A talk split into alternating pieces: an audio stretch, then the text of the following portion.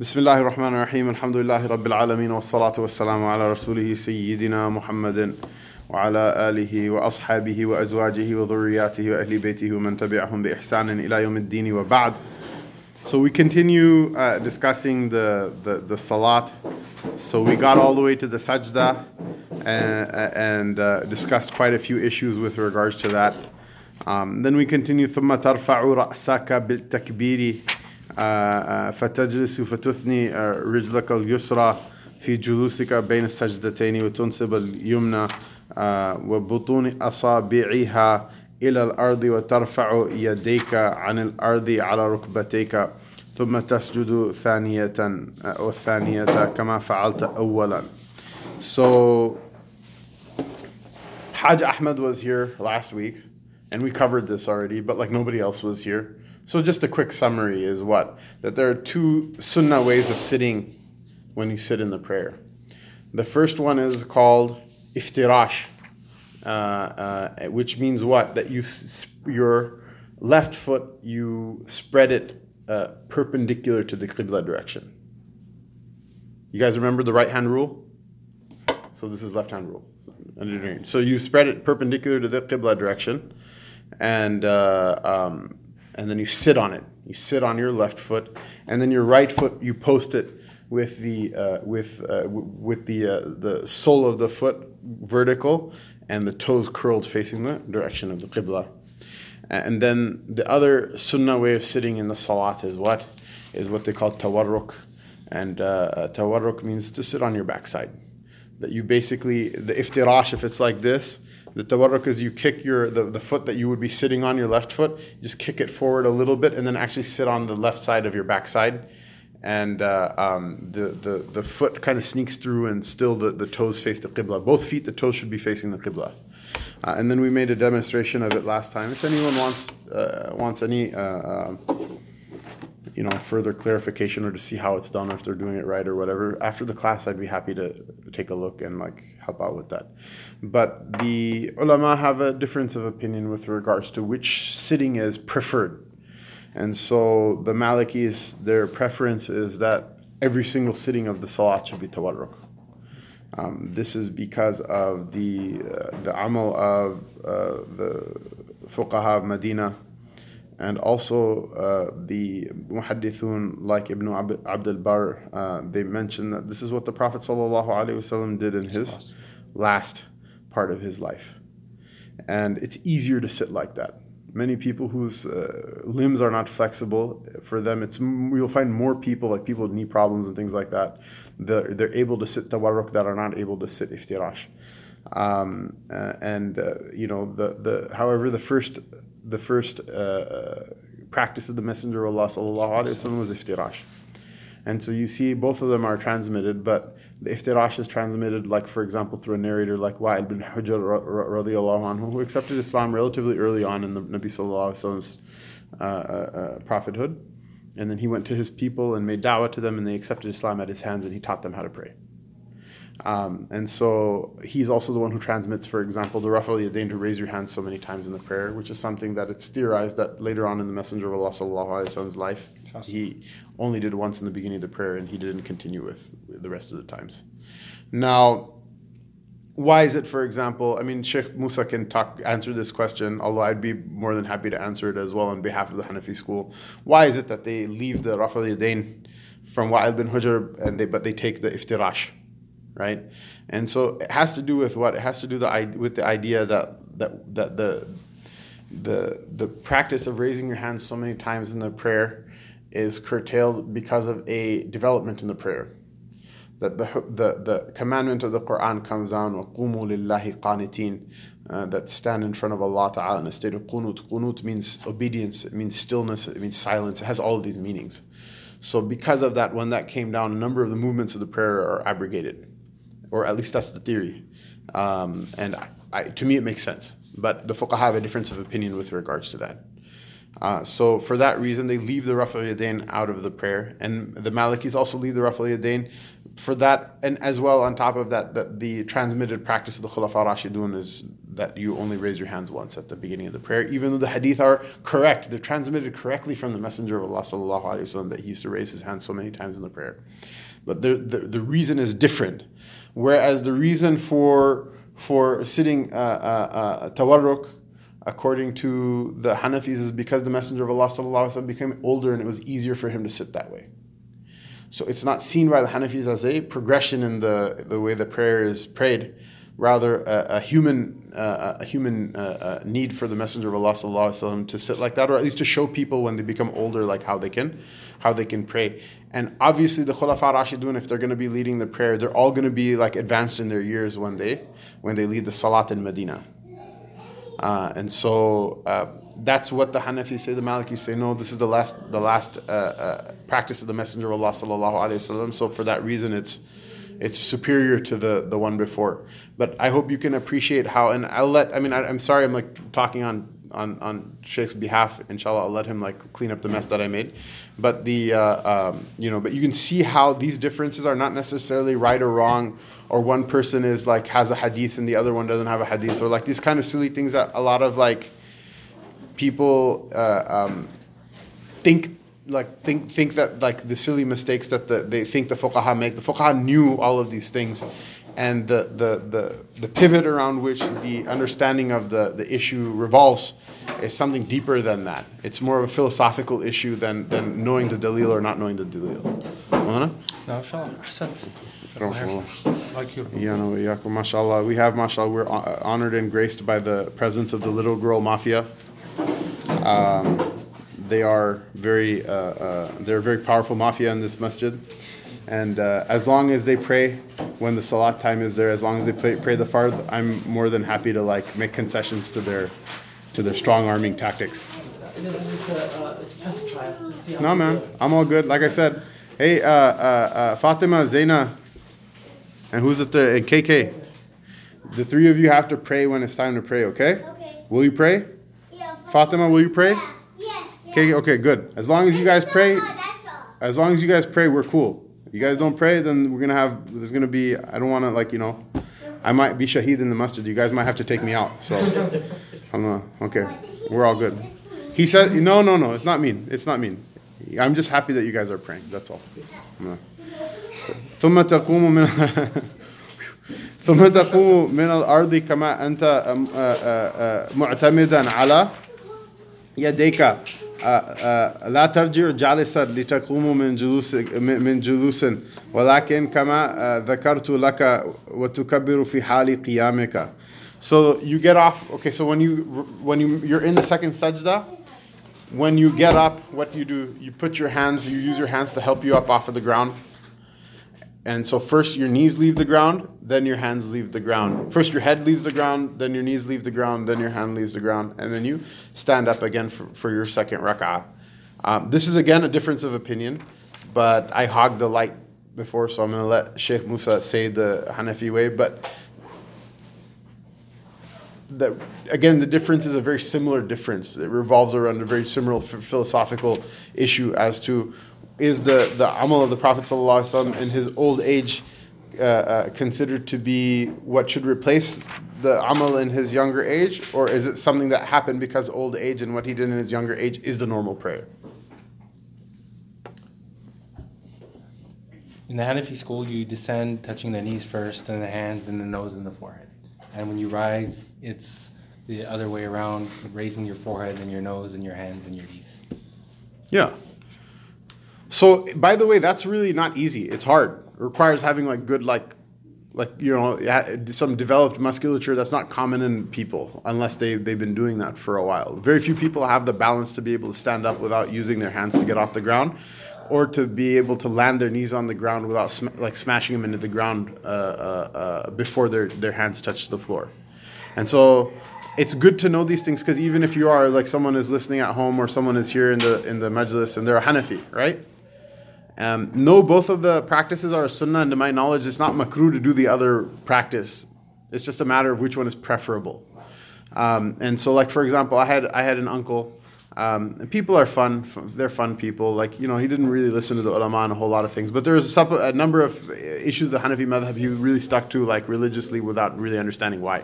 So one of the things is when he would go down for sajda, he'd let his knees hit the ground first, which is fine, except for they would hit the ground really hard. Like it would be like bam, like you could hear it, you know.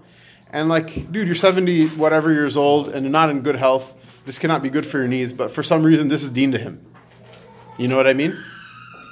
And like, I get the fact it's the fatwa of the Hanafi. I, I honor, I respect that. I respect that a lot. But like, even the Hanafi muftis will not say that this is like at the expense of your like whatever joint health. mobility and things like that. Like, you know, this is not.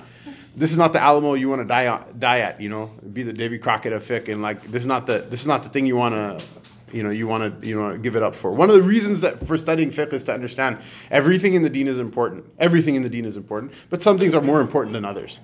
So instead of like you know making your like last stand about like the way the sunnahs of Maghrib should be prayed or whatever, maybe like you know halal haram issue or aqidah issue is more worth your your investment. Wallahu alam. And again, all the proofs are there. And remember, the books of fiqh, they were recorded before the hadith, right? And um, the fiqh, they didn't always, um, they actually represented hadith because it was kind of unheard of at that point that these ulama would say something that wasn't grounded in the sunnah of the Prophet. So that was already kind of understood. So when people say, where's the hadith, that's just a book of fiqh. Well, the book of fiqh is actually a representative of the hadith. It's just an indirect representation of the hadith. Otherwise, it's all here. But That- this isn't the place for that. That's deep what he just said. Like, because people are like, oh, look, the so and so madhab, their proof is from Bukhari and the other proof is from Abu Dawud. And I'm like, ah, the Imam who gave that fatwa, like, died like 100 years before like Bukhari was born and like 150 years before Abu Dawud was born. Abu Dawud, the Sunan, the Abu, Sunan Abu Dawud, literally Abu Dawud gathered them together in order to what? Show the dalil of the, the four madhabs. That's So the reason for the right. book even being compiled in the first place, you know? So, So, something could have reached Imam Bukhari in a state that it was more sound than another hadith that reached Abu Hanifa. But when it reached Abu Hanifa, it was, it was extremely sound. But by the time it reached another generation or two, it became weak. So it wasn't included. Right? That didn't mean that there wasn't a hadith. Or there wasn't, or it gets a, another maybe narrator who isn't as, as strong or meet the criteria of Imam Bukhari or Imam Muslim. So they didn't include it, but Abu Dawud did. It was still sound, but maybe not as sound because their chain was maybe weaker in comparison to another hadith in Bukhari. But that same hadith, maybe when it reached Abu Hanifa or Imam Malik, was at a level of strength, and it only got weaker later. So understanding, you know, chronology, chro- uh, chro- chronology is important of, of the timelines when these ulama lived. But Otherwise, have- again, it's all here. It's all here. We have people. We have people in the masjid. They'll be like, "Look, shuf the hadith Bukhari," and they like they make a big deal out of it. And like, do you know what the shortest chain of narration that Bukhari has to the Prophet sallallahu alaihi wasallam? Well, A thulathiyat, three narr- three narrators in the middle. What's the shortest chain of narration that Abu Hanifa has to the Prophet sallallahu alaihi wasallam? One. Malik two. So, which is again not to like you know Imam Bukhari al rasul ain, you know, like he's he's uh, imam of this um, science and he's an imam of this ummah, and uh, you know his maqam Allah Taala gave him a great maqam, uh, you know, by by preserving the hadith of the Prophet sallallahu alaihi wasallam through his through his book and through the other books of the muhaddithin. But Bukhari is not the Quran. Um, and you know, this is something I think people should think about. Like we sh- we don't say these things from the mimbar, like for the, the khutbah, because the awam take these things the wrong way.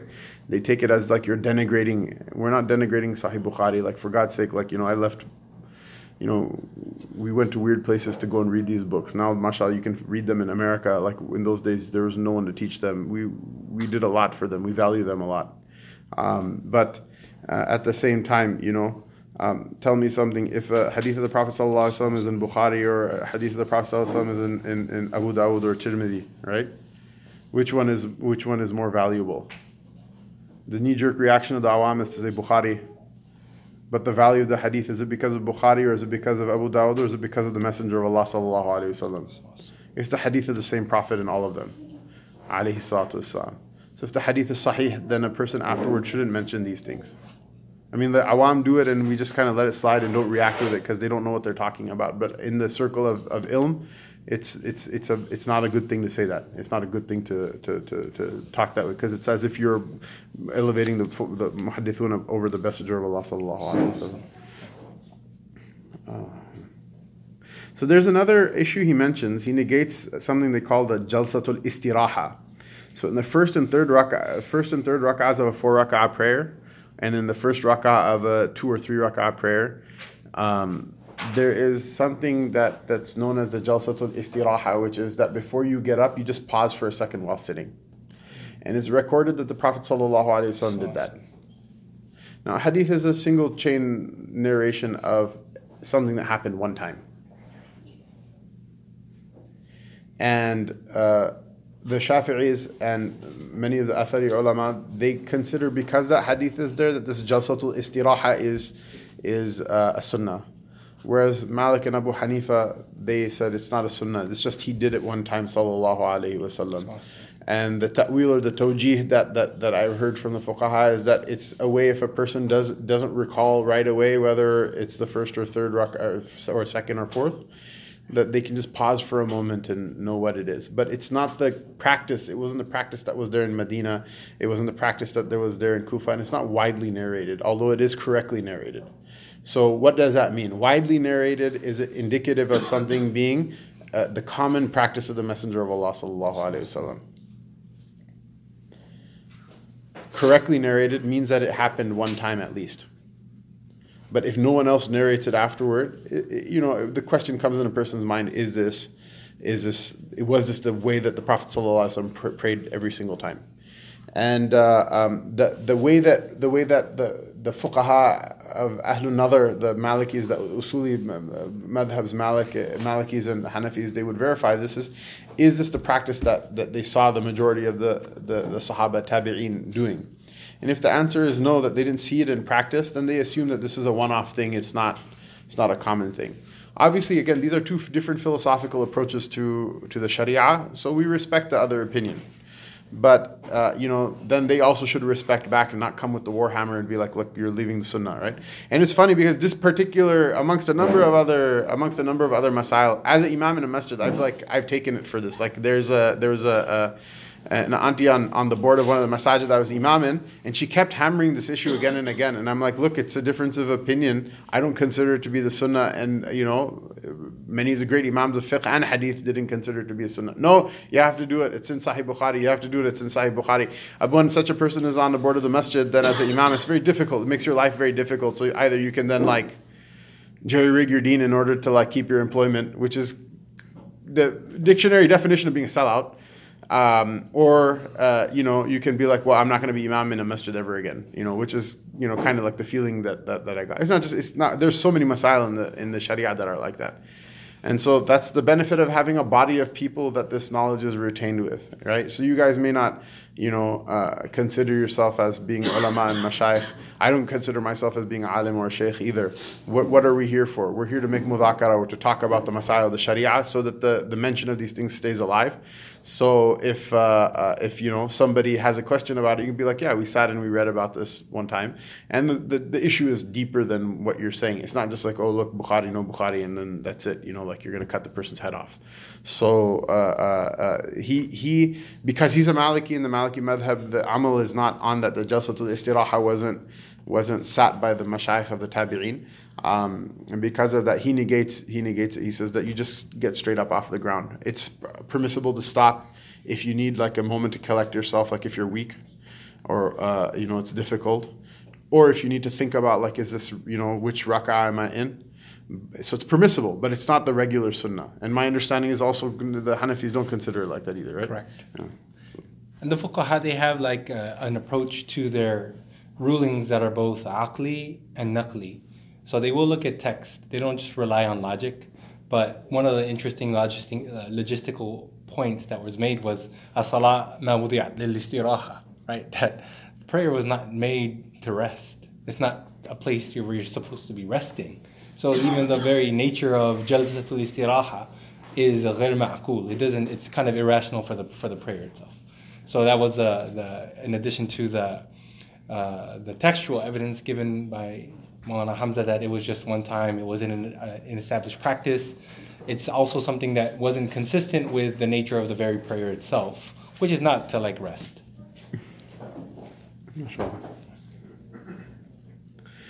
Uh, uh, so this is another mention he, thing he mentions uh, uh, again and again, which is that the what they call the takbirat al intiqal, the takbirat that you say to move from one position of the prayer to the other. Um, the fatwa of the madhab is that a person should stretch them out for the amount of time that it takes to actually do the movement. And so what happens is, like for example, if you're getting out of sajda, from the moment you take your forehead off the ground, you should say Allahu Akbar. You stretch it out till the point where you stand up. This is a general rule. There's some exceptions to this in the Maliki school at any rate, and I don't know if there are exceptions or not in the Hanafi school. Sheikh can tell you about that as well. But he mentioned that here as well. And so a couple of funny things happen in real life. One is that you'll see people who like like take a khutbah workshop or whatever and they'll lead the prayer and they'll unnecessarily stretch out their takbirat like when they're getting from going from sajda just to sit or whatever. The reason for the long allahu akbar is not so that you know so that like you know like imam michael jackson can really work it you know? That's not the point of it. The point is the point is is what is that even from moving from one position to the other, it's an act of worship, and so the dhikr of Allah Taala should make muqarana. It should be done at the same time with the with the uh, with the movement. Although uh, our uh, mashayikh in Mauritania, they said, and I haven't read this in text, but they said that it's also a uh, it's also an opinion of the school that a person should just say the Allahu Akbar like quickly and however much time it takes to do the motion from one to the other. So that's that's uh, uh, that's one uh, one thing. The other funny thing that happens is what many imams will do the movement first and then they'll lean into the mic and say Allahu Akbar. The the hikmah of that is what is that the imams are oftentimes they don't want people to get ahead of them. You know, uh, um, which is important. It's there's different opinions as to whether or not your movements should be in synchron in synchrony with the uh, synchronization with the imam, or should they lag? How much should they lag? But nobody says that the the muqtadi, the, the, the, the, follower, should be ahead of the imam ever. To get ahead of the imam is really bad. So oftentimes I'll see this that the imams will do that. Like they'll actually do the entire motion and then they'll say the, the takbir. Wallahu alam, even if rationally it seems like, like I understand why they're doing it, I've not read in any book of fiqh that that's the that's how you should say the takbirat. Rather, all of the things I've read in in the Shafi'i school and in the uh, Maliki school and what I heard from our Hanafi mashayikh is that the takbir should should stretch while you're while you're making the movement. And different people make movements with different amount of quickness. Like you know, like I've gotten complaints from like some of the kind of elders, uh, um, you know, that you move too quickly in the salat. And then I'm like, uh, old people. And then like I got my, my leg got injured, and then I'm like, man, this imam is so fast. so you know, this is a convenient way if you do the motion and then afterward you say the takbir, it's a convenient way to just like, you know, uh, whatever, get through that. But wallahu alam, I don't know, like, I don't, I don't, I don't know, like, if there's a wajh in the book, books of fiqh to explain that. Yeah, there's, that's also in, our, in the Hanafi school. You should, the imam should elongate the takbir from the moment he moves until he reaches the destination of the other posture. Yeah. yeah. There's a hadith in um, Sunan of Imam Tirmidhi, rahimahullah. I don't recall it exactly, but I remember my teacher who was commentating on it when he did the hadith mentioned um, this is the hadith why the imam should also elongate the takbir in between, mm. and um, so that they also give some indication to the followers of where they're at.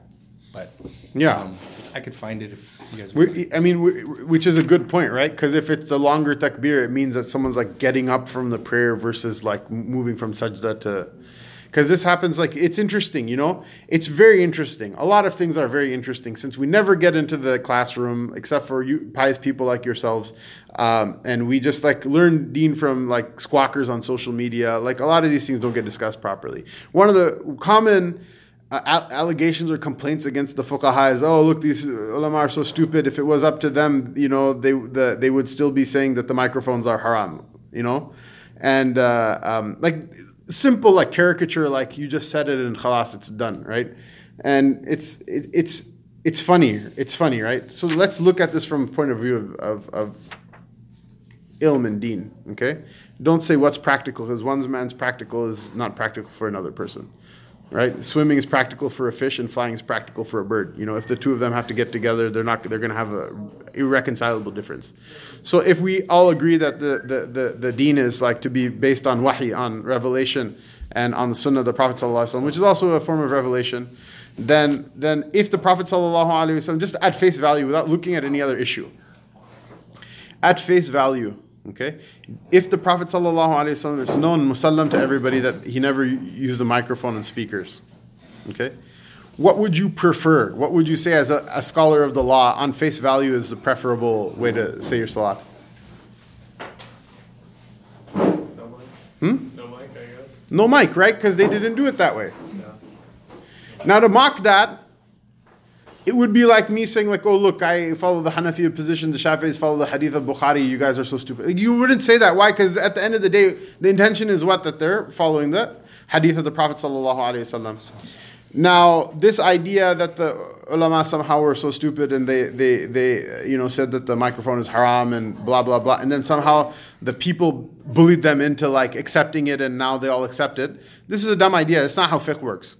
Trust me, if the ulama consider something to be haram, right? Uh, uh, you know, Japan and China will start speaking German, but like we're, we're you know, the fuqaha are not going to change you know, this is something this has been tried and tried again and again in the in the history of the ummah. It's the same reason that India has a lot of Muslims and nobody follows the Deen Ilahi. This is the same reason why like Egyptians haven't all turned into Ismailis. This is the same reason for what why the fuqaha will not change. The entire world will change. The fuqaha will not change unless you present them with a proper dalil. This is the reason why Imam Ahmad bin Hanbal didn't become Mu'tazili. They don't care about what other people say. If it's the Deen, it's the Deen. So yes, there are there were fuqaha who said that yes, it's okay but still, even the ones, the serious scholars that say that it's okay to, to you know, hear the prayer and the recitation and the khutbah through the mic and things like that, still, it's still a legal, it's still legally sound to say that the preference is not to have the mic. How sound is it? I'll tell you how sound it is. My madrasa I used to study in, right? There were 700 students.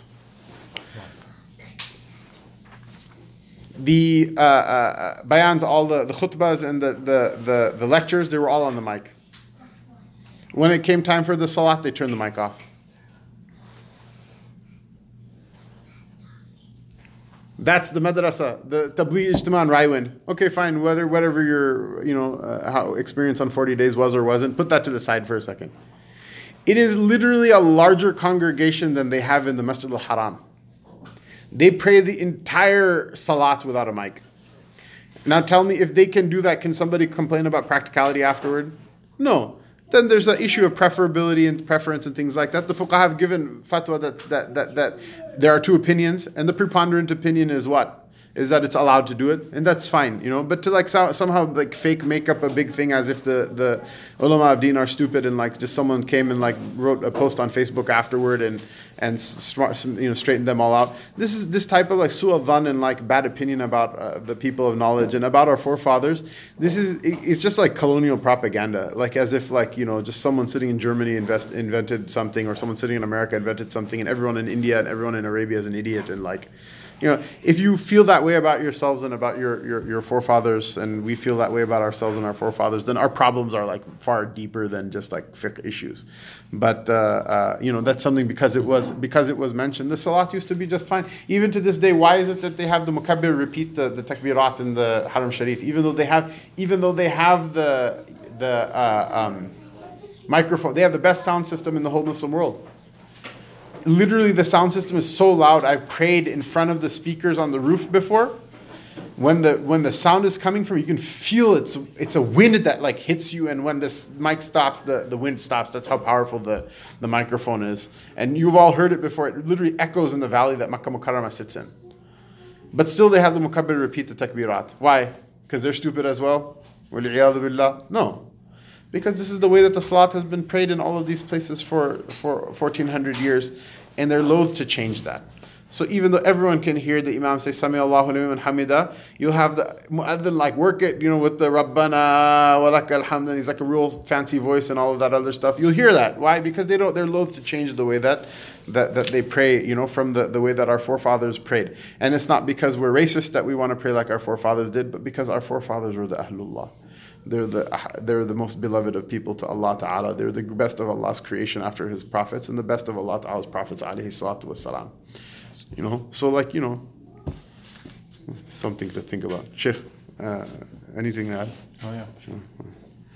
Um, so uh, ثم تقرأ كما قرأت في الأولى uh, أو دون ذلك uh, uh, so the second rak'ah when you recite the Fatiha and you recite the surah afterward it's a sunnah that, that the recitation after the Fatiha be as long as the recitation after the Fatiha in the first rak'ah or shorter. It shouldn't be longer. It should be as long or shorter. This isn't uh, uh, it's uh, this is another sunnah is that like uh, not in the fiqh sense but in the like just in the general sense is another sunnah that you should recite from the mushaf in tartib. So the surahs are in order the ayat are in order so what you recite in the first rak'ah if you recite surah, surah al-baqarah in the first rak'ah then you should recite surah al-imran in the second you shouldn't recite al-imran in the first and baqarah in the second why? Because there's an order. There's an order of recitation. There's an order of revelation, which is different, and then there's a an order of, of, of recitation. So a person should recite in the salat in the order of recitation. Now, what happens if the imam recites the second rak'ah longer than the first? Or if he recites out of order of recitation? Nothing. There's no sajda sahu, nothing. It's a it's a, one of the lighter sunnahs, but it's from the adab of the sal- salat. It's from the mustahabbat, the recommended acts of the salat that a person should recite uh, uh, recite in, in the order of recitation. Same in Hanafi school. This rule is applicable both for farz and sunnah. For both farda and sunnah, yes. وتفعل مثل ذلك سواء غير أنك تقنت بعد الركوع. So everything, he says everything else thereafter, because in the beginning of the chapter, some of us were here, some of us weren't. He's describing how you pray the, the subh prayer, the fajr prayer. And then afterward, he'll show, like, he'll talk about the variations between different things. He said the second rak'ah, most of it will unfold just like the second, the first one did in terms of ruku, getting up, sajda, uh, sitting between the sajdas, etc. Except for if it's the if it's the fajr time, if it's the subh time, then uh, uh, uh, uh, uh, you make ruku, you make qunut after the ruku. وإن شئت قنت قبل الركوع بعد تمام القراءة. He says that if you, you make qunut a- after the ruku'. And if you wish to, you can make the qunut before the ruku'.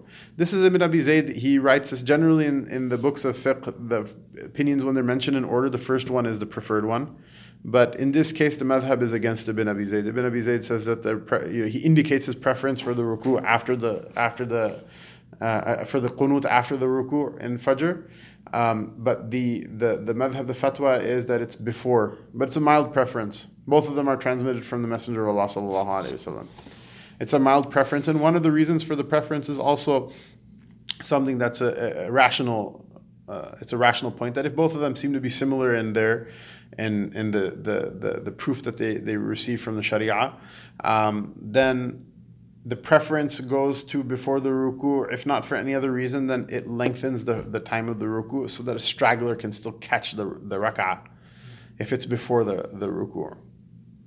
Um, now, the qunut is like one of those world war issues in, in, in, in, in amongst the fuqaha. Generally, you'll have like three madhabs in one or two and two, like, you know, on, on a difference of opinion.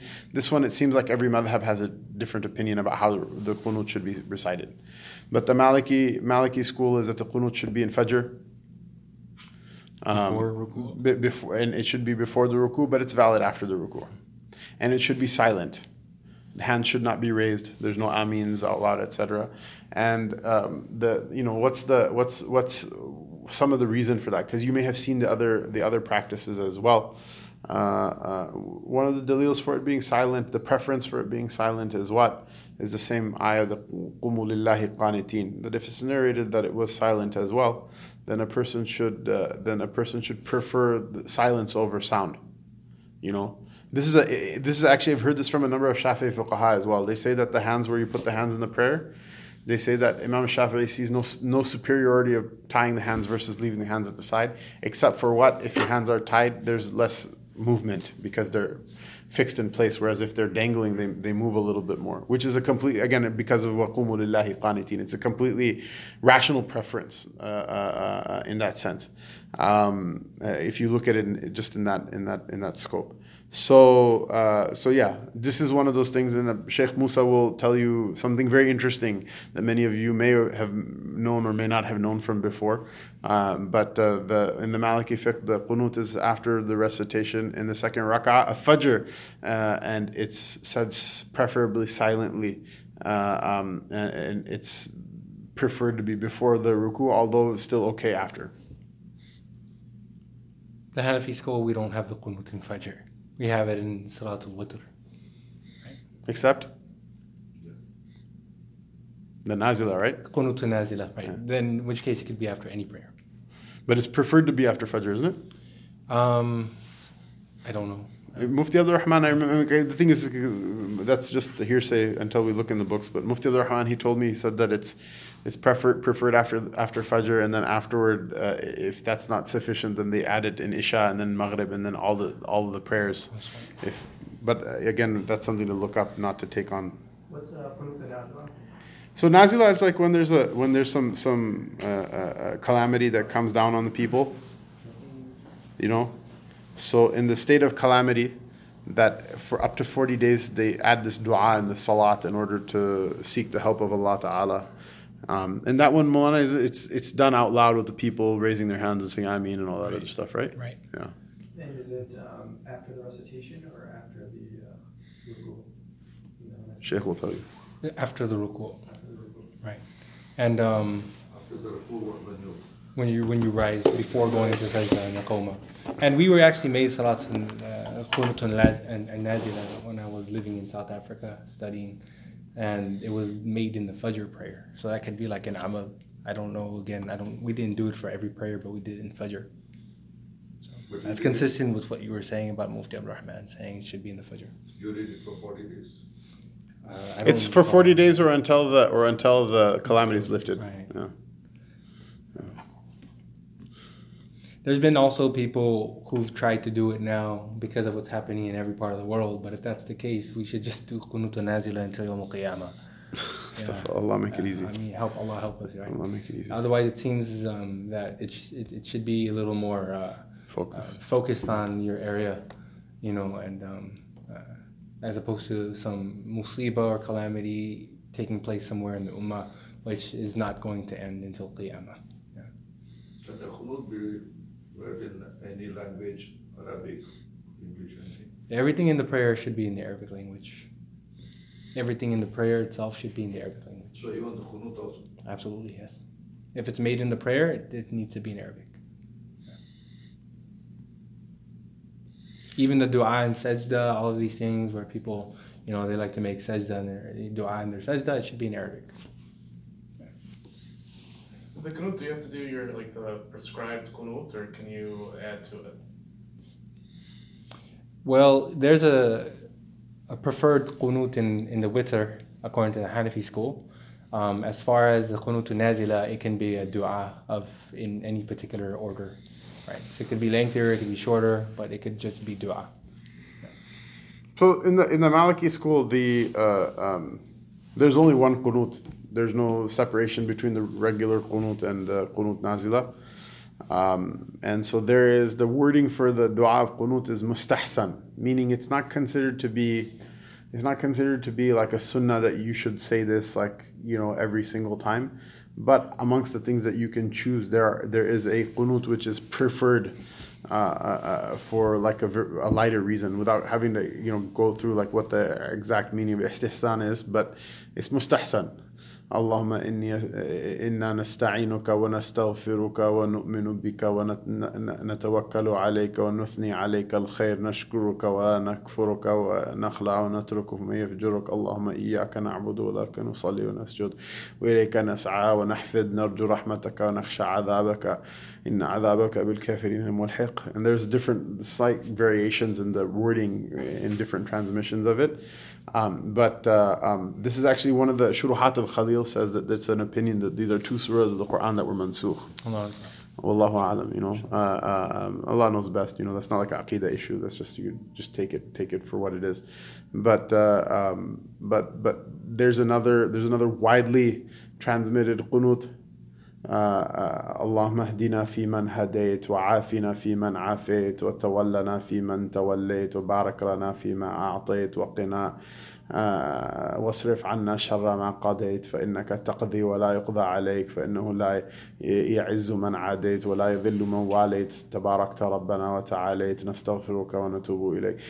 or you know the wording may be up and down from there as well. But the, the those are mustahsan according to the fuqaha.